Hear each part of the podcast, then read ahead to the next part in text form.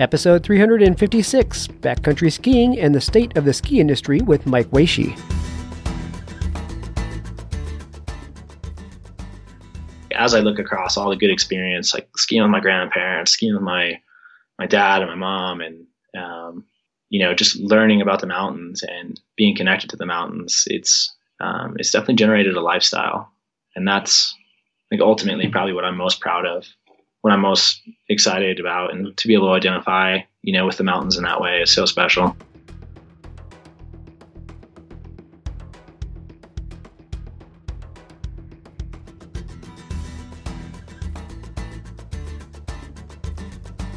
You're listening to the Adventure Sports Podcast brought to you by 180 Tech. We talk with adventurers from around the globe to bring you the inspiration and motivation you need to get started in the outdoors or to keep you moving if you're already there. Now, here's your host, Kurt Linville.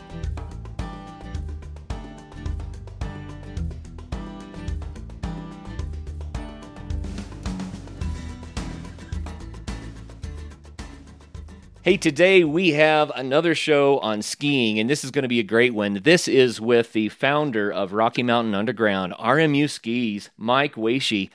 Mike is here to talk about how Rocky Mountain Underground got started, and I think it's a really cool story. You know, we often talk about how when we want to live a more adventure focused lifestyle, sometimes we have to figure out what our niche is and find a way to make that happen. And I love sharing stories like this with you guys because it's the opportunity to get ideas and say, wow, so that's a way that I could have a more adventurous focused lifestyle. And so we're going to talk about skiing. We're going to talk about backcountry skiing. We're going to talk about um, the history behind Rocky Mountain Underground and uh, several things in the skiing world. We're even going to talk about how the industry is changing and even a bit about climate change and how that might be impacting the ski industry. So, ought to be a really interesting show. Mike Waesche, welcome to the program. Hey, yeah, thanks for having me, Kurt. Appreciate it. Yeah, it's it's our pleasure. This is going to be a lot of fun. So, first of all, Mike, you said you grew up in Colorado and you now reside in Breckenridge, right? Yeah, yeah. Uh, one of the few, my wife and I actually both Colorado natives. So um, they say if there's more than three of you in a room, you know, to be careful, might get taken out. it's crazy. Well, Colorado's turned into such a hot spot. Everyone and their dog wants to move here, and we have a lot of dogs. So it's a it's a busy place these days for people coming to Colorado. What do you think is going to happen as the population in Colorado keeps growing this fast? You know, it's it's interesting. It's um, there's definitely like pros and cons that come with it. Like I, you know, I appreciate how much easier transportation's gotten. Um, and I say that like getting around Denver. I seventy's definitely got a little bit worse, but uh, yeah, it's there's definitely the increase of skiers and um, the quickness that the powder days seem to go away. Maybe some of the cons. So yeah, we'll we'll see. Yeah, it's really interesting. I've noticed a lot of changes. I mentioned to you before we hit record that I moved to Colorado in 1988, so I can't claim to be a native. My wife moved here when she was three, so she really can't claim it either, right? But that's that's a long history in Colorado. Um, so I guess we're part of the problem from a Colorado native standpoint, right? I, I, think you guys get like that that native status. It comes to you after some some amount of point. If you've lived here longer than most natives, I think you get it. Yeah, well, I appreciate that. I've been here long enough for it to count. I hope. So anyway, well, what about Breckenridge? Now, Breckenridge is a cool little mountain town.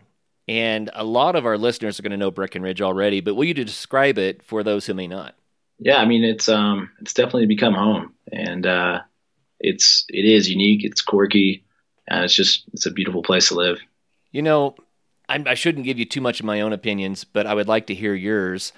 Breckenridge, um, it's been very popular with people from out of state. And I'm curious if my perspective on that is correct. It seems like it's it's a real hot spot for people that want to visit Colorado. Um, yeah, so going back to Breckenridge as a tourist spot, I, you know, I think you're definitely right. Like it's um, it's received some three million visits this year alone, and I, I think it's for all those things, right? It's it's a town that has a lot of charm. Oh yeah, definitely. And some of the ski areas around Colorado aren't really as much of a destination ski area as they call it, and some are. And Breckenridge definitely is. It's one of the ones you go not just for the skiing, but you go there for the the location and for the town, right? Sure. What about the Breckenridge ski area itself? Um, how would you describe that to people?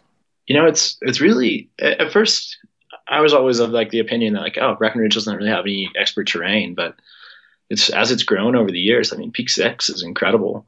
Um, you know, each air is one of the little hidden spots that gets forgotten about, but it has steep terrain, and um, it's just you really know need to know what to look for and where it is. And once you find it, there's plenty. So it's not it's definitely not up there with like a Jackson Hole, but uh, yeah, I mean there's there's enough for sure. And it's a great place for people that want to learn to ski or who are intermediate skiers and really enjoy you know those types of slopes too. Right. Yeah. Absolutely. Absolutely. So, in your own skiing world, would you identify yourself more with skiing on the in the ski areas on the mountain, or are you more of a backcountry AT skier? Um, you know, it's it's interesting. I, I definitely identify with both, um, but I think like as I've gotten older, I've definitely been spending a lot of time in the backcountry and skinning, and um, it's that whole thing of you know quality over quantity. Um, I really feel like skinning's been like enriching that whole skiing experience. There's something about you're maybe a little bit more connected than when you're blasting up, you know, a six man lift. Um, but with that said, I have great days inbounds too. I heard. Uh, I don't know if you've met the Konsellas. They're the the couple that skied all the Colorado 14ers, so that's kind of their claim to fame. But something that they said was that you really got to get your skills inbounds, and then you can go out of bounds and start having fun. Does that work with you too? Yeah, and I, you know, I think right alongside of that is like you got to build the skills, but you got to build the education. Um, and most people don't know it, but Colorado actually has like one of the most dangerous snowpacks in the world. So there, there's there's definitely a huge hazard um, by being undereducated. And you know, shameless plug here, but I've got to give it to the CAIC. Um, the avalanche deaths have decreased with even with the amount of population that's coming into Colorado right now. So truly incredible uh, what's been going on and um, how these programs have come into place to start educating. Um, and, and, you know, I've even seen it like just in my years in the backcountry with snowmobilers used to not even carry beacons to now, yeah, it's just it's grown. That that education has become such a big thing. It's awesome. So CAIC is a Colorado Avalanche Information Center, right? Yeah, absolutely you know they they're doing a great job. And if you don't know about these people and you're interested in going into the Colorado backcountry in the wintertime, whether it's snowshoeing, cross country skiing, AT skiing, snowmobiling, whatever it is, go to the CAIC first. I would say that because man, there's so much information there. I think it's critical, and they are doing a great job. They're saving lives, which is awesome. But what makes Colorado such a dangerous snowpack? I mean, why do we have that that kind of avalanche system here? What's going on? I mean, there's a lot that goes into it. Um, definitely, like the, the temperature swings that we have, the way that our snowpack comes in, the kind of snow that we get. Um, eh, there's so many different factors in it. Uh, but you know, it's just definitely. I think it's overlooked, and so many people forget that that. Um, yeah, our snowpack is so dangerous, and I've been skiing a lot up in um, British Columbia, and they definitely have their own hazards. But the, the difference is like mind blowing to me. I, I was out skiing like a battered dog because I'm so used to Colorado snowpack where snow just simply doesn't stick like like it does up there.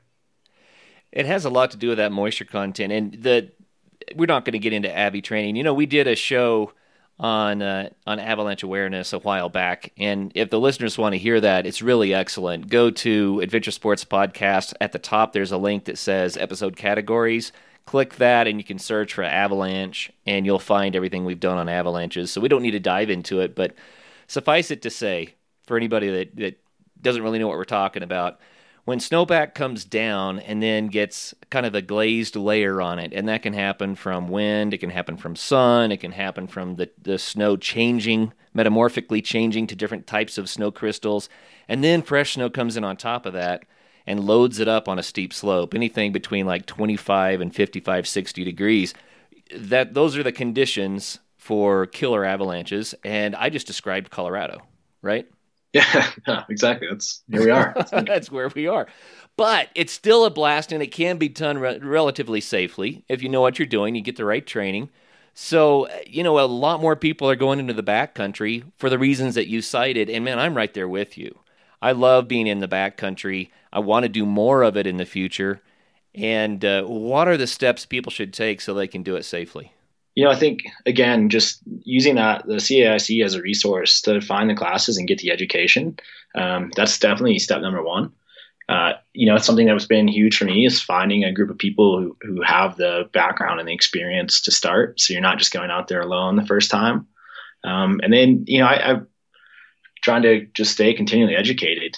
Um, so, you know, watching, watching their, their website daily, like what changed, um, going to different seminars, listening to different people and then pulling in different information, um, is, is always a great, great thing to do. One thing I'd love your perspective on. You know, everyone wants to do that that rad avalanche shoot because it looks like such a beautiful ski run. You know, nature made a ski run. Look at that. Well, think about how it was made, right? But here's the question: If avalanches happen between 25 or 30 degrees and maybe 55 or 60 degrees, then how much fun can you have if you stay less steep than that 30 degrees? Is there a lot of skiing that's that shallow? there's there's so much out there um, that is safe, you know, and there's there don't get me wrong, there's days when you can ski that stuff. Uh, but you have to know when it is, um, how the snowpack's been reacting. You have to know the specifics of that exact location. Like when did it last slide? Has it slid? Um, and so I think, yeah, with the right person, like you can you can actually ski some of those cooler lines that you see. But you know, the majority of my skiing is honestly in that those trees, um, you know, I'm getting a little older. My wife wants to see me around. So yeah, a little bit risk adverse is there's so much fun to be had out there. Oh yeah, and a lot of people may not realize it. 30 degrees doesn't sound all that steep, but it really actually is. You can get a good grade at grades less than 30 degrees and have a great day. Yeah, absolutely. Yeah. Well, I just kind of wanted to throw that out there first. I always like to b- build avalanche awareness when we're talking about skiing and we're talking about backcountry, but we won't belabor it, you know, because that's the that's the information that's necessary to then go and have those amazing days. And let's get into some of those amazing days. So, in your backcountry experience, uh, can you tell us a story about a day that was just mind blowing? Um, man, yeah, you know, this year in particular. So, so I broke my leg last season, and it, it ended pretty short. Oh. Uh, and I was having, you know, I was having a good year, but it seemed like everywhere I went, I brought two weeks of sunshine. And in this year, everywhere I've gone has brought two feet of fresh snow. Wow. Uh, so we were just up at Red Mountain, two feet of fresh snow. Had a phenomenal day there. Um, probably the best one of the season. We were up with a couple athletes out in Revelstoke, and just uh, the terrain there is so so unique. It has so many fun features. The kind of snow that we were in, and then the people I was skiing it with were way better than me. And just some of the the line choices and the features and the way they were skiing them was was truly inspiring to watch. You know, I I remember this stump that was across a creek, and the options that went through my mind were like, look, like you could go under it, maybe you could hike over it, not a corner of my eye, one of the guys I'm with just jumps right over it. And I'm like, that nowhere in the frame of reference. Is that, is that an option? But sweet. it's amazing to watch people ski. And Mike, I'm sure that you're a much better skier than I am. So, you know, I love to ski with people that are better than me, like you just described, because you see them do stuff. And it's just, wow, you learn so much so fast. Yeah. You know, and so we work a bunch with um, Eagle Pass Heli out of um, out of Revelstoke there, and some of the athletes that come through there, and the, the guides, and the, just the talent of the staff themselves is nuts. But uh, yeah, skiing with those guys is it's truly a treat for sure. Well, here's a, a, question for you. You were probably a kid growing up in Colorado. You fell in love with skiing, probably a lot like most people in Colorado do. Um, did you ever make a decision? Okay, my life's going to be about skiing. Was that a conscious decision, or did it happen some other way? I think you nailed it. Actually, I, I, can remember the day I was skiing with my dad and, and, a good friend, and it was a powder day, of course. Um, and I was thinking, yeah, I was playing hockey a bunch of the time, and that day to a T, I was like, I want to be a skier. So it, it's it's definitely run in my family. My my grandparents were skiers. Um, my my parents are skiers. That met on a ski bus, and obviously I became a skier. So it's been yeah, it's been in my family forever. But I think everyone makes that choice themselves somewhere along the line. So, Rocky Mountain Underground, I think it might be kind of fun to hear the story behind that. Um, I'll just leave it at that. What is the story behind RMU skis? You know, it's um, it's it's funny because I think a lot of people this this company has become so interesting. Um, and, my background, I, I was a fireman. I went to CSU to become a fireman. You know, I put a huge investment in time and volunteered and worked wildfire. And I got a, a position up here working for Lake Dillon Fire at the time. It's since changed. Um, and I made it to like one of the best crews and had just phenomenal people, the best schedule, two days on, four days off. Um, so yeah, I, I, was pretty set on that, that career path. And it, it's funny how, you know, looking back on it, how I got pulled into this, but um, I've always been a builder and we, we were simply just building building skis. So it was us and a few buddies building skis literally underground. Um, I can't say that we meant to start what we started. um, and it, it literally grew, you know, we, we were painting houses like to afford the materials for skis. Um, so it went from, from essentially like, you know, a few hacked up pairs to, you know, to 30 pairs, to 75 pairs, to 150. We were just reinvesting the money, reinvesting the money. And it got to a point where like holy cow, you know, like I was working two days on at the firehouse and then, you know, I'd be straight into, you know, a trade show or flying somewhere and trying to get back. And I, I was mixing up days. And so I finally made the choice to risk it and try living the dream. Mm. So you left the, the firefighting industry and got into the snow industry full time. Yeah. In, in 2015 and it might've been too soon looking back on it. Um, we definitely had some highs and lows there, but all things considered, it's yeah, it's been a ride for sure. Mm. So I want our our listeners to get the opportunity to kind of go on that ride with you a little bit. So many people want to have more of a, an adventure focused lifestyle, and so you've you've started living it, right? You're in the ski industry. Um, any words of advice? How should people head that direction if they want to? I, I think you know you just you just got to do it. That's what it comes down to, and you hear people say that and I've thought about it so many times, but until I made that full commitment, like it just, yeah, you just got to do it and you'll figure out a way. Um, sometimes because you have to. So that's, that's my advice is if you want to, yeah, if you want to live that life and you want to go that direction, like just make a step that way and you'll see what unfolds. It's, it's pretty crazy. So you guys were literally just making skis for the fun of it. Yeah. And they were horrible like, I, if you ever come into our shop, like people were like, "Why did you guys keep building them?" But it, it was a passion. It was fun, um, and they slowly got better. Hmm. At what point did you say, you know, I think we've got something here? I I remember we got a phone call. Um, we had we had there was two distinct moments there. One, we did a custom ski with this sweet, you know, Led Zeppelin graphic on it. Um, and it was it was just this beautiful like piece of artwork. And you know the, the guy paid us pretty nice for it. I think it kind of turned on in, in our heads like wait we might be onto something. So we originally started doing custom skis um, and then one of the ones we were making the, this park model at the time we, we brought out and it was called the diem but we brought that out we worked with never summer to build 30 pairs of them I, I still don't know why tim and tracy entertained us like these ski bums from Summit County show up, like, hey, we'd like to bring this into production. And we are stressed out over the, I think it was like a $4,000 order. And we had to paint houses to afford it, which, you know, thanks Tim and Tracy for that, looking back on it. But uh, yeah, we, we sold out of those. And from that point, when we sold out of the 30, it was like, man, like, I guess we're a ski company now. Wow. One model. So diem as in day in Latin, is that what we're talking about? Yeah, we, we yeah we totally seized it. Carpe diem. You're, you're actually the first awesome. that together. Believe it or not, we spelled it phonetically so people wouldn't. Um, yeah, fully put together or something. yeah, exactly. oh, that's good. Wow. So then you you said, "Hey, we're off to the races." What what came next?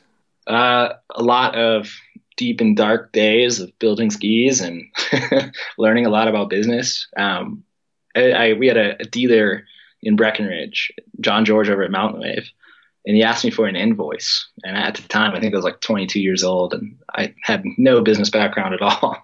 I'm like, he's like, "Can you send us an invoice?" I'm like, "Yeah, no problem." go home and Google what's an invoice. oh, that's fantastic. You know what, though? I have to say, it's not that uncommon for entrepreneurs to have the ideas and the motivation and the leadership first, and then they build the business skill later as it's needed. You know what I mean?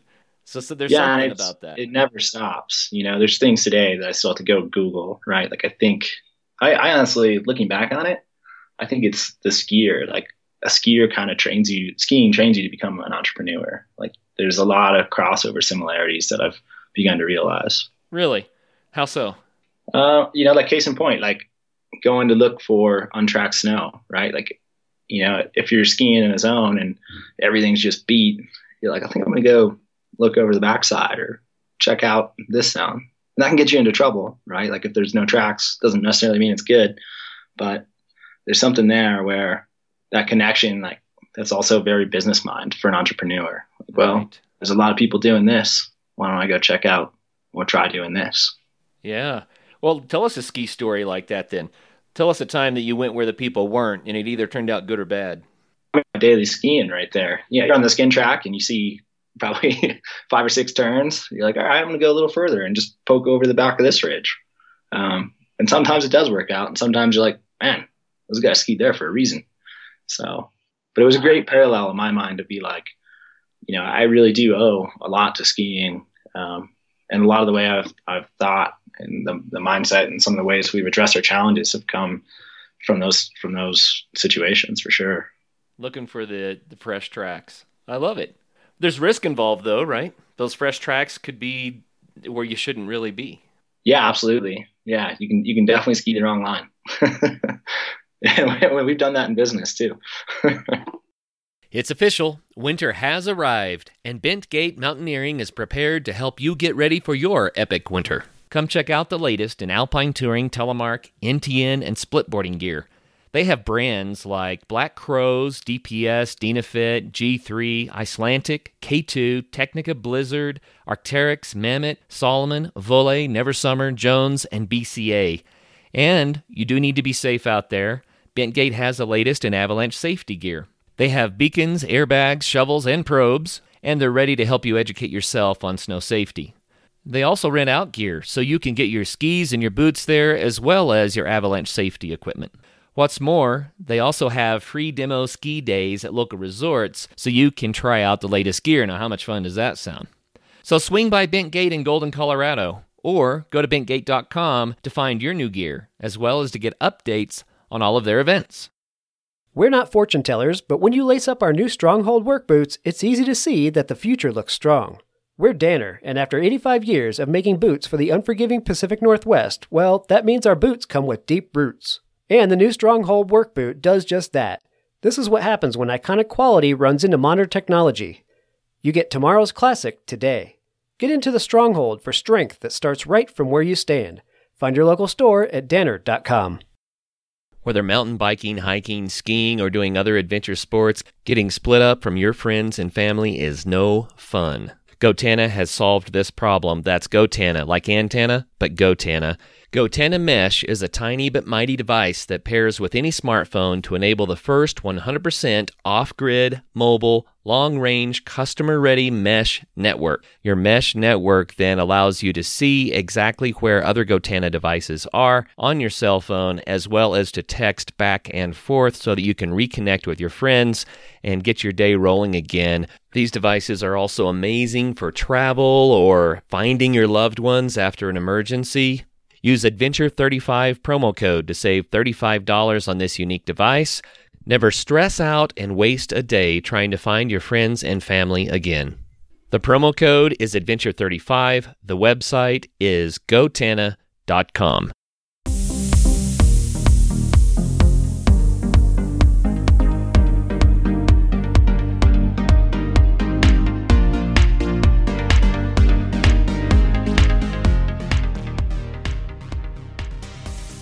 So, how many models of skis do you guys have now? You're still not a huge company, but man, it's taken off.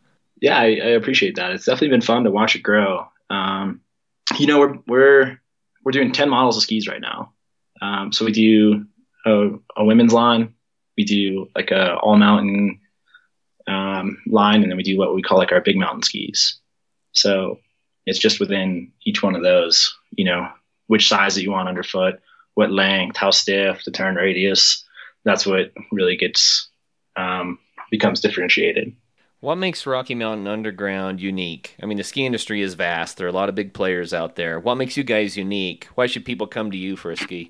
You know, I get asked that a lot. Um, and I, I used to say, like, hey, we're using these materials. You know, this is, we, we build in a factory that in Sweden that's run on renewables. Um, but anymore, I'd honestly tell you it's what our company is doing. It's the culture. So we are, you know, we're an employee-owned company, and that's really unique in the in the ski industry. Um, and I really realized that a lot of people are starting to identify with our values. The brand is becoming like a voice. Um, we do a ton of nonprofit work, so obviously the CAIC is a huge partner of ours, but it's something that we really believe in, and we put our brand value, our voice. Um, we use the products to start driving those beliefs, and that's that's truly to me why I would say check us out. You know, I'm looking at your website and I'm seeing pictures of people doing some cool stuff skiing, but they're definitely in the backcountry here. We're not we're not looking at ski areas. Um, you focus a lot on making skis for the backcountry specifically, right? Yeah, we do, and I mean, we definitely, obviously, like the skis ski well in balance too, um, but there is something the connection to the outdoors that we believe in with you know that um, the AT that whole AT arena um, and some of the access to terrain that you get. Um, it's something that we've really identified with as a brand too. You know, I think kind of what sells the whole idea is what you just said. So Colorado has had a tough ski season this year. I think everybody that's been trying to track what the what the bases are and the fresh pal you know numbers are they've realized that. Colorado's had a tough one this year and it's not always that way but this year was tough. But you just said i've been skiing two feet of pow everywhere i go. The snow's been following me. Now how does that happen? Yeah and i think um, without getting like too political i think that you know skiing's changed. Like it used to be like hey you can live in revelstoke and ski nonstop powder but you have to be a little bit of a destination skier now um, and and honestly even in colorado like the snow is is really good. Like I know that we're at 70% of our average snowpack, but there's a lot of stuff like as you start getting into the backcountry that's skiing incredible.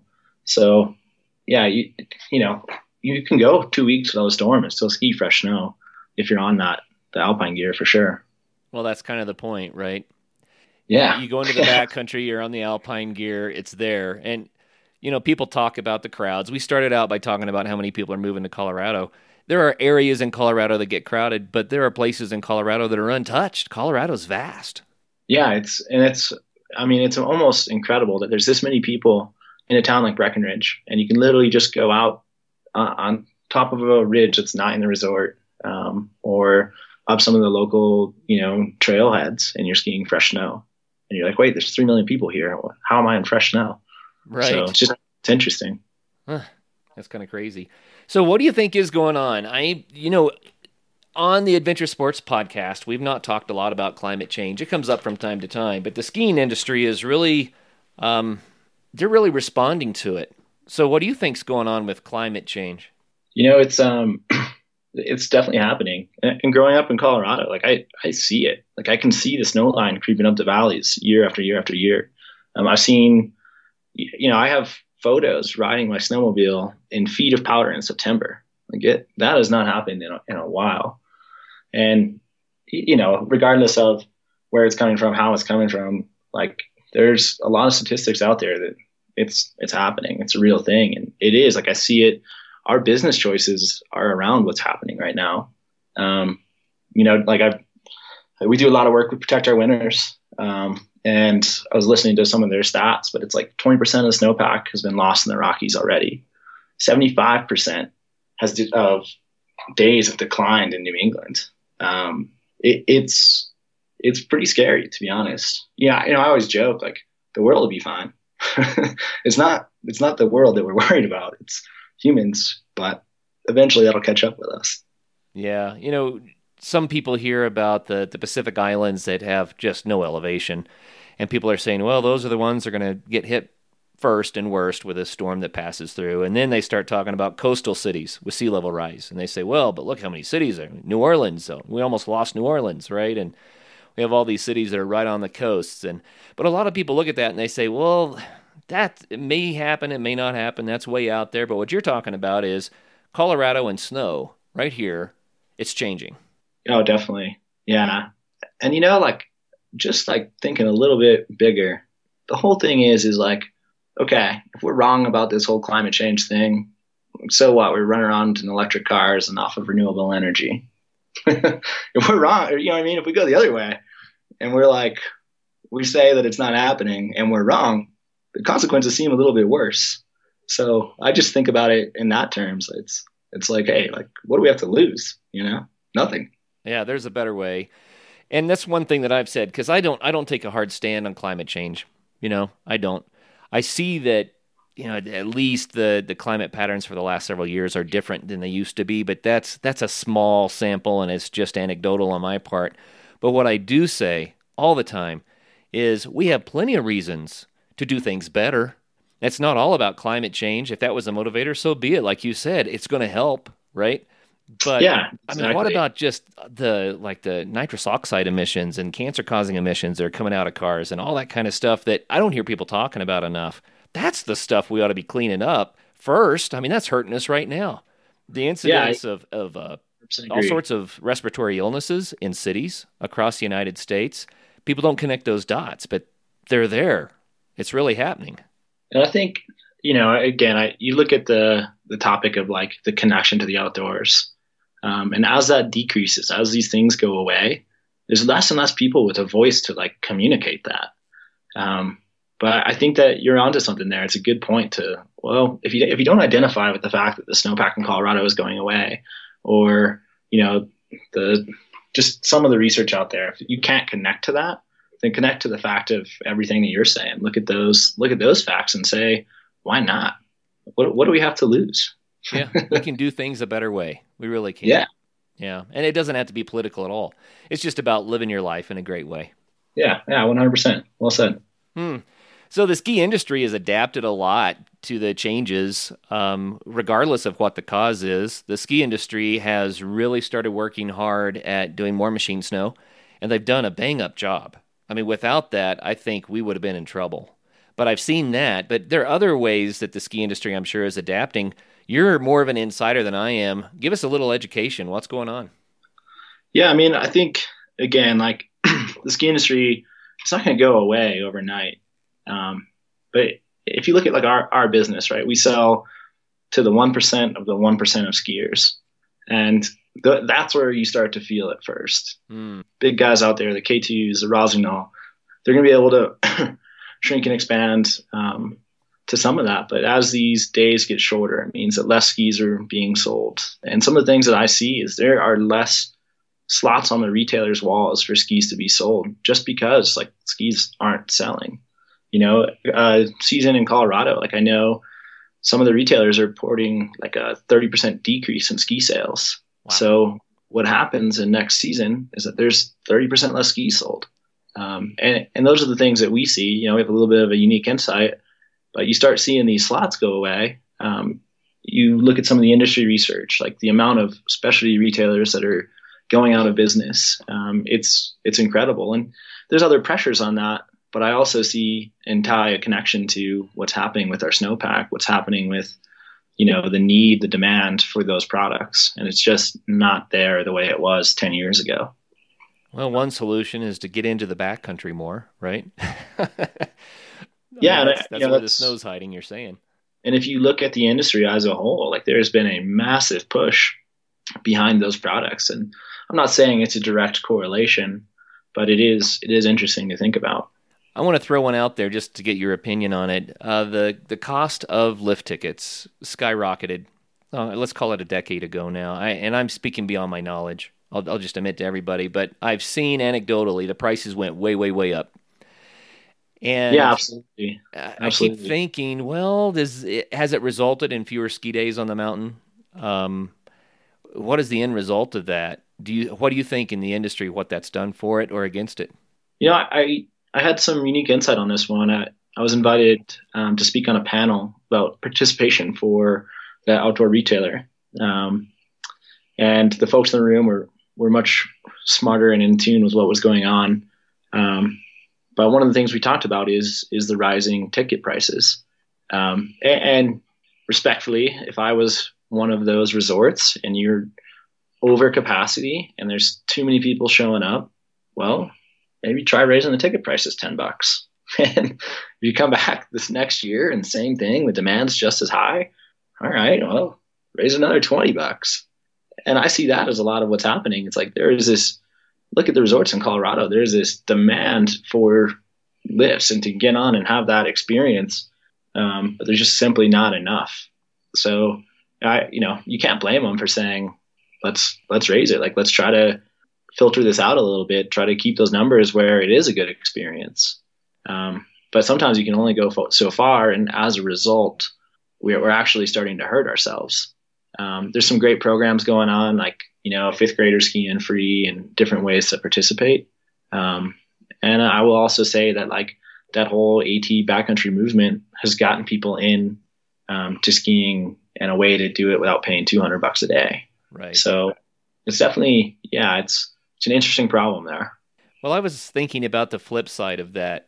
So it, it generally sounds like a good idea for the ski industry, or for the ski areas, I should say, because it's basic economics, right? Higher prices, maybe fewer ski days, same amount of money.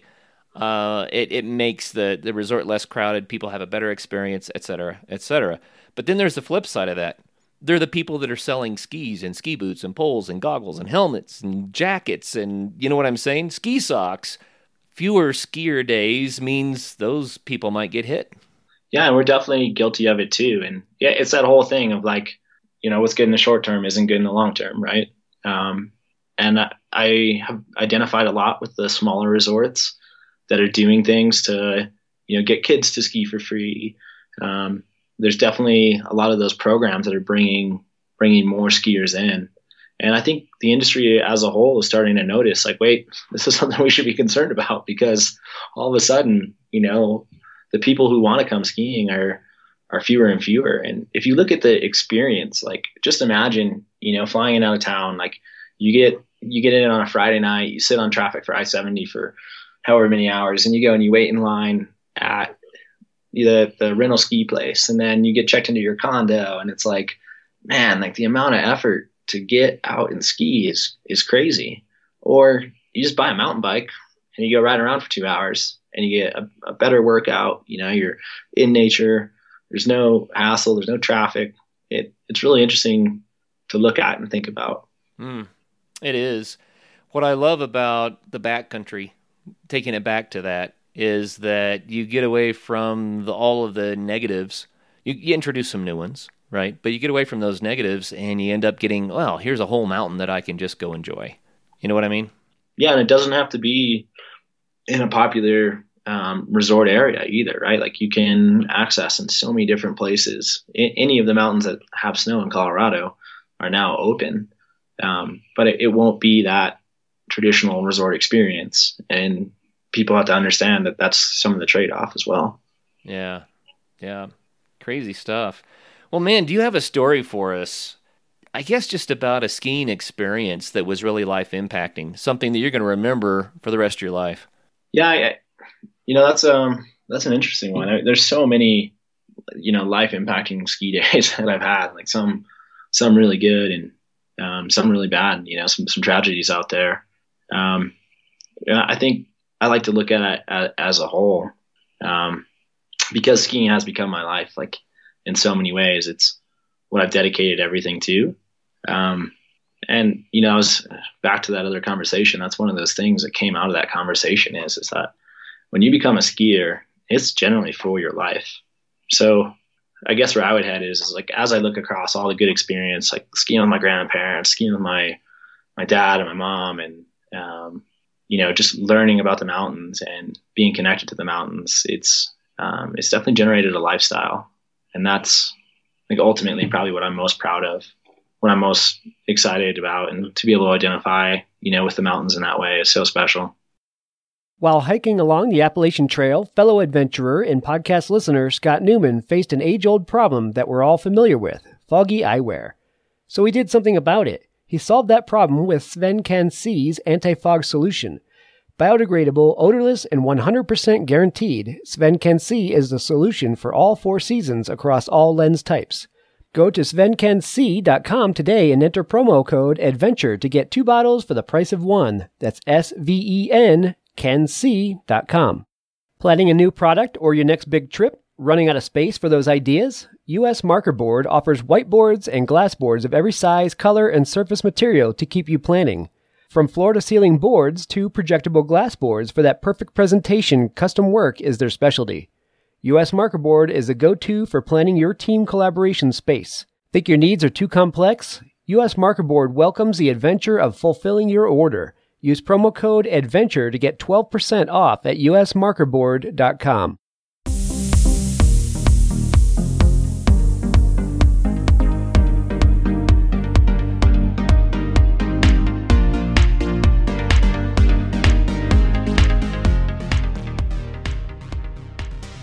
What was it about skiing that made you a skier for life? Now, you talked about connecting with the mountain and nature, and I agree 100%. But what is it about skiing? And it's hard for us who have skied a lot to get to this point. It's easier for someone who skied their first day, maybe, to answer this question, right? But what's unique about skiing that says, no, this is worth really putting a lot of energy into? You know, if you look at it, it, it does. It starts on the day to day, and it starts in some of those first experiences. Um, it could start with like your first like face shot of powder, and and you know what I mean. Like that could be a real connection for someone. Um, and, and I have so many of those. You know that I, I remember the first day riding a snowmobile um, with a good friend up on Vail Pass, and it was this three foot day, and just the fact that you know on a snowmobile you can you're getting face shots going uphill, downhill, flat, and it was just phenomenal, right? Like you come back with this, yeah, just this stoke, um, and again the connection to the outdoors, and um, I, and I think that's what a lot of people are looking for at first, right? Like that connection on the day to day and the amount of fun you have with your friends. But it goes like it starts to go much further than that. Um, and, and this also ties like into that whole climate change piece as well, especially as you look at like generations, you know, like I'm a perfect example of that day to day experience became what feeds my family. Um, it became, yeah, it's, it's now 35 people's jobs that depend on that same experience and connecting and um, I, I, does that make sense like how how it starts to become bigger than just day to day yeah no it does make sense i think it's hard for a non-skier I would hate to say it, but it's it's a skier thing. You wouldn't understand, right? No, it it's hard for a non-skier to say, I don't know what all the fuss is about. I mean, it looks cool, but is it really that cool? Yeah, and, and uh, again, like there's so many day-to-day experiences that happen. Um, that are just incredible when you're skiing. And the connection with your friends like there's there is a special bond with a lot of the people that i ski with um, just because you've had those experiences together. And that's something that again on the day to day like i think is very relatable and very easy to get into. Um, i mean hell that the après scenes uh, that's worth worth getting into for as well. Like it's a good time. So when but, you say après non-skiers probably are like what does he mean? What's that so après would be the um, period after skiing where beverages, alcoholic beverages, are opened for one to enjoy, and you're just highlighting this, you know, these epic moments that you had in your day, and it's definitely it's just a ton of fun because you're you're going over the whole ski day and oh yeah this happened and oh, I remember that line? and oh that was close and it's just a blast. You know, it's fun to go into a restaurant near a ski area at the end of the day, I think. Everyone's in there in their ski boots and, you know, they're starting to try to peel layers because it's it's they're warming up, but it's fun just to sit there and listen and hear all the all the people talking about the experiences they had, you know? Oh, absolutely. Yeah, and it's just I think everyone's on the same page in there and that's what that's what does it. Uh, we were we were recently over in Austria and you know, we operate in the US, it's a thing, but not not like Austria. it's like walking into a full nightclub. You know, I, the one point that tipped it over for me is we walked in the door and they handed us like literally like sparklers, like fireworks inside the bar. like, wow, you know, they're they're gonna they're gonna do après right. That's for sure. and it's not that it's uh, just a big party scene. It's a bunch of people celebrating a common interest. You know what I mean? Yeah, for sure, for sure. Well, speaking of, one of your guys at Outdoor Retailer mentioned to me that you have a a place where you can sit and enjoy uh, a couple of cold ones. Uh, is it where you can watch skis being made, or how does that work? Yeah, um, so our headquarters in Breck is uh, we, you know, for better or for worse, we put a full service bar in the in the middle of it, and I think again going back to that, like, what is it about RMU? It's it's that community piece, um, and we have yeah, it's right on Breck Main Street. It's we painted it uh, bright purple, so it's pretty easy to spot. Um, but it's this, it's just that connection again. Yeah, it's um, a place like a gathering place for for our community to come in and connect and celebrate and talk about gear. Um, and it, yeah, it's sometimes we get a little bit of an Austria vibe in there, but uh, yeah, it's okay. It's it, it's a blast for sure. Does does uh, Breckenridge Fire Code allow you to light up the sparklers? We are we are not allowed to have the sparklers. I think that'd be on US. oh, that's funny. Well, tell us a little bit about the different types of skis. You know, RMU, I shouldn't let you off the horn here without getting your perspective since you are in the heart of it.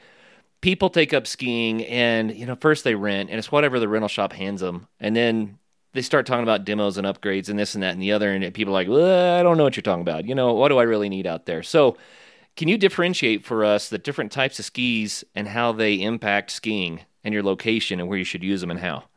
Yeah, sure. Um, I think again, like the, the way I would communicate that best is to compare it to like what's happening in the beer industry right now. Like there are there was these these big brands out there that were making decent beer, you know, and a, a lager is a lager, and uh, there's yeah, there's nothing wrong with some of those those other beers, but then there are these small brands that started popping up, and they're doing these crazy accent flavors and um, able to make like a very unique product that does very unique things um, based on some of those ingredients. And you know, if you think about it like that, like our skis, we're, we're able to do a lot of little accent flavors and things that the big brands can't um, because of some of the materials we use. And again, like we're in you know, we're in a niche of a niche. So the skis that we sell are, are a little bit more specified towards that use. Um, we've been able to put little little pieces of flair in there. Like we use um, a little bit thicker base. Uh, you know, like a average base is about a millimeter. We run ours at 2.2. Why is that important? Who cares? Well, if you're in the backcountry and you're hitting rocks all the time, because a lot of these backcountry lines, you know, there, no one's skied it before, and you have more base impacts. Um, that's where you know those materials start to matter. It's how the product takes a direction um, from what it was designed with. Hmm. Yeah, I get that. What about your line of skis? I mean, you've got some POW skis. You probably have some more like an all mountain approach, but most of yours are more backcountry focused, right? Yeah, in, in general, I mean, I would say that's their basic use. um, can you ski it in bounds and have a great day? Absolutely. So just looking at it specifically, like the Valhalla, it was like a female inspired ski. We actually removed ourselves from it. We said, look, we don't know what the difference is. We put 20 female ski testers on it. Um, and the problem that they were looking to solve is they said one of the biggest issues that they were encountering is, is these super wide skis, you know, whatever, 120 underfoot is a lot um, for some of the other females to roll over on edge and they realized that there was a niche there that it's something that the experience wasn't as great. And they came up with a way that when the ski is actually sitting in snow it wants to naturally cant back um, allowing the tip to float easier and therefore not needing as wide of a ski. Um, and, and, there's female athletes out there who are way better skiers than I'll ever be um, and who can drive a ski way harder than I ever can um, but in general, among that those 20 testers, that's what they came up with for for that ski. We call it the Valhalla. Um, so just interesting little solutions in each product. Um, yeah, the, you know, the next series we have is our all mountain series, which is like the Apostle series. It's taken home like 20 editors picks. It's been in our line since 2011. Um, and there's definitely some unique properties in it that make it turn. it has a little bit of a like a elf shoe shape. Um, and I, I, would compare that ski to like an F one fifty. Hmm. It uh, yeah, it kind of does everything well. So if you're skiing on the resort um, or in just variable conditions, like you're you're like, look, I'm going from hard pack through some moguls, across a couple trees, into some powder, back onto some ice, into some hard pack. It's great to have like that Swiss Army knife, you know, F-150 that can kind of do everything. Um, it's not going to be a sports car. It's not going to be the world's greatest carver. It's not going to be, you know what I mean? Like it, it has a its use is to do everything at ninety percent. So and then final condition all mountain ski. Yeah, exactly, exactly. And if you want a carving ski, that's not the right product for you. But if you're skiing in Colorado, um, if you're skiing, you know, any of these resorts where you are going to come across a variety of conditions, that's where it really starts to make sense.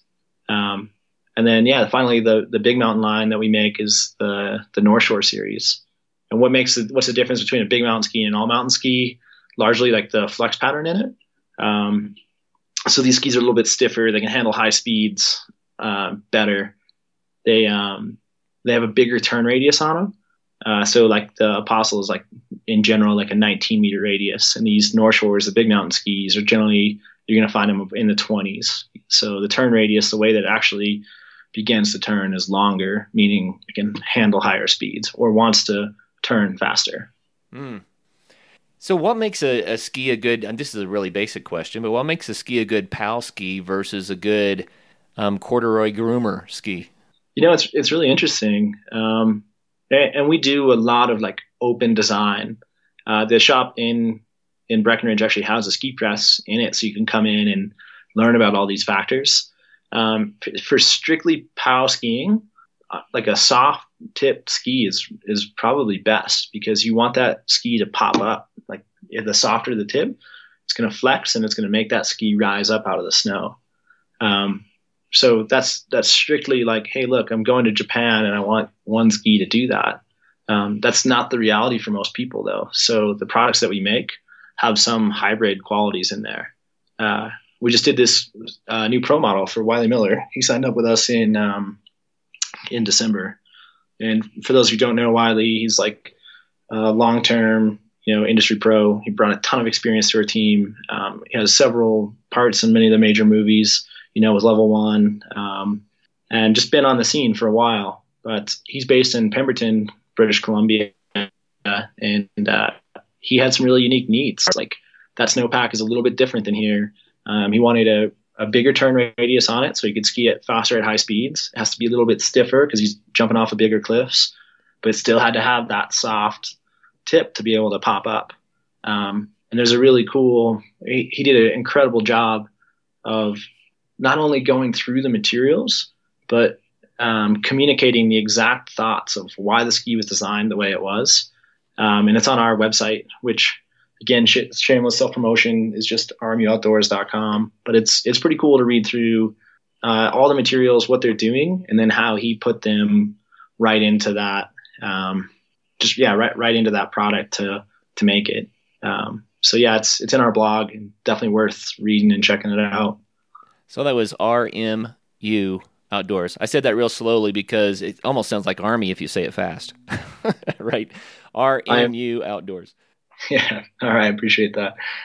Um, there's a lot of neat stuff on the website. Your story, you know, the background behind all that kind of stuff. Of course, your product information and all of that. But if you just want to get a feel for this niche part of the skiing industry, then it's a good place to start. Really cool.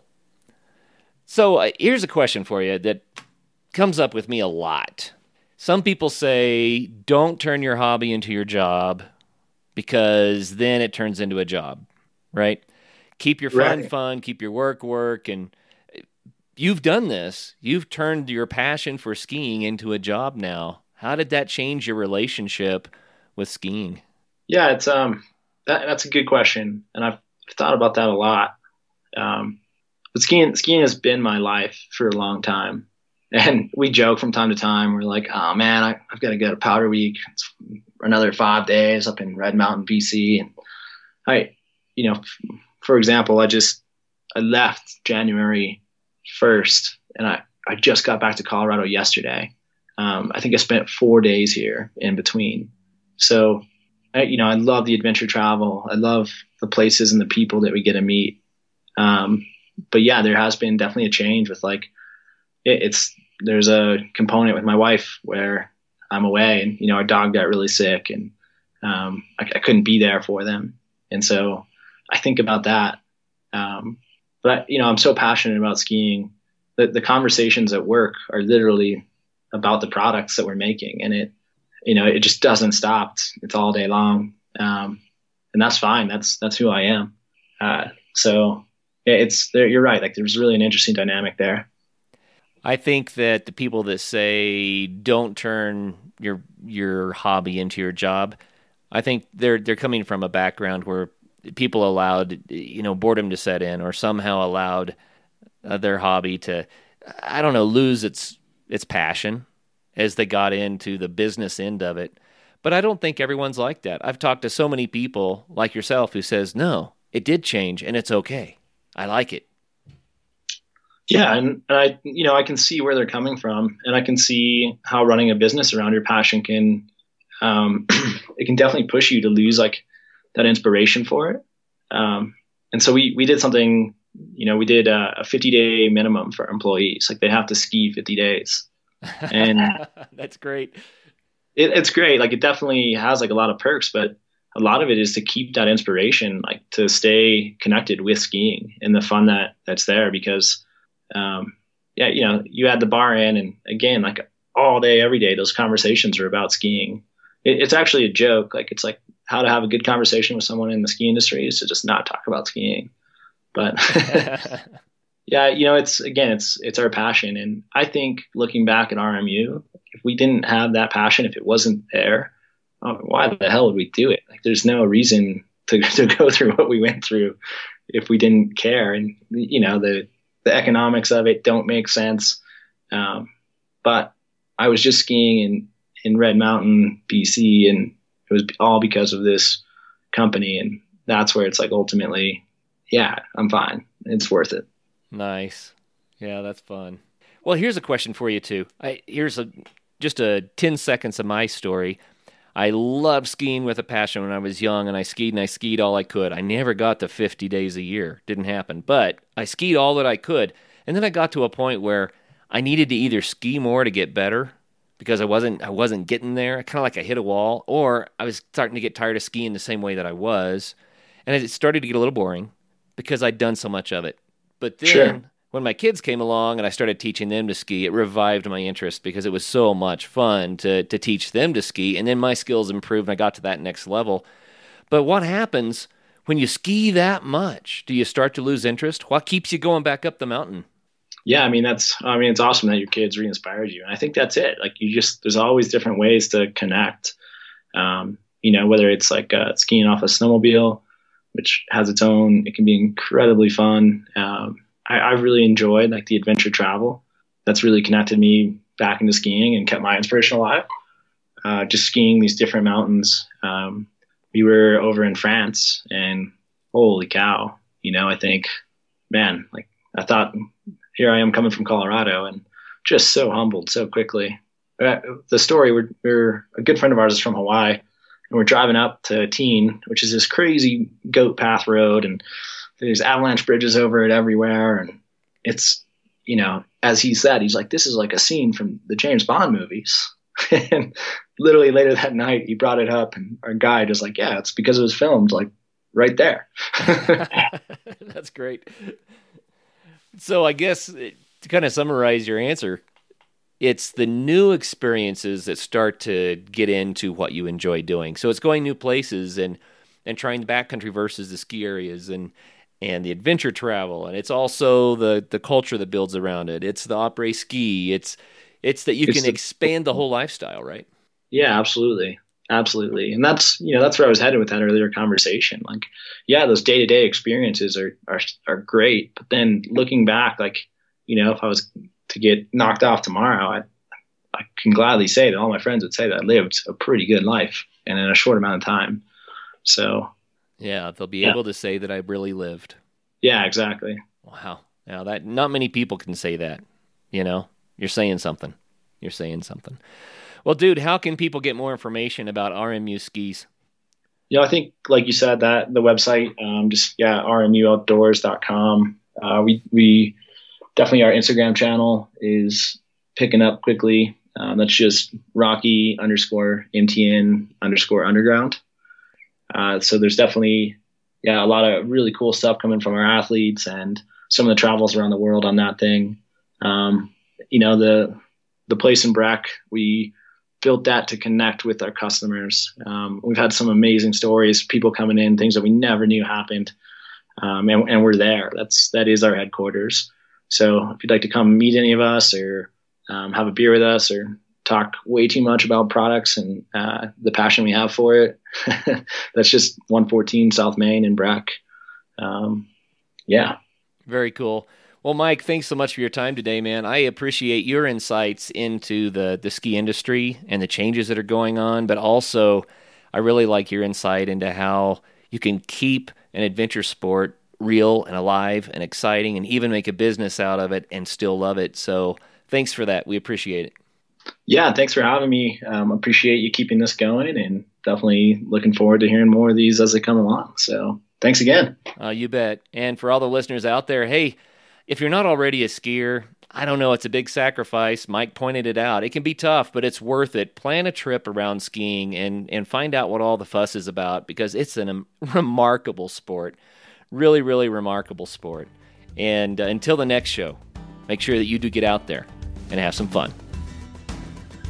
Why don't you do yourself and us a favor and become a member of our Facebook group? In there, you can hear about some awesome adventures, learn how to do new ones, and share what you've been up to. And while you're on the web, do us a favor and go over to patreon.com slash adventure sports podcast and consider becoming a patron to help the show. You can also find a link to Patreon at the top of our website at adventuresportspodcast.com. As always, thanks for listening, guys.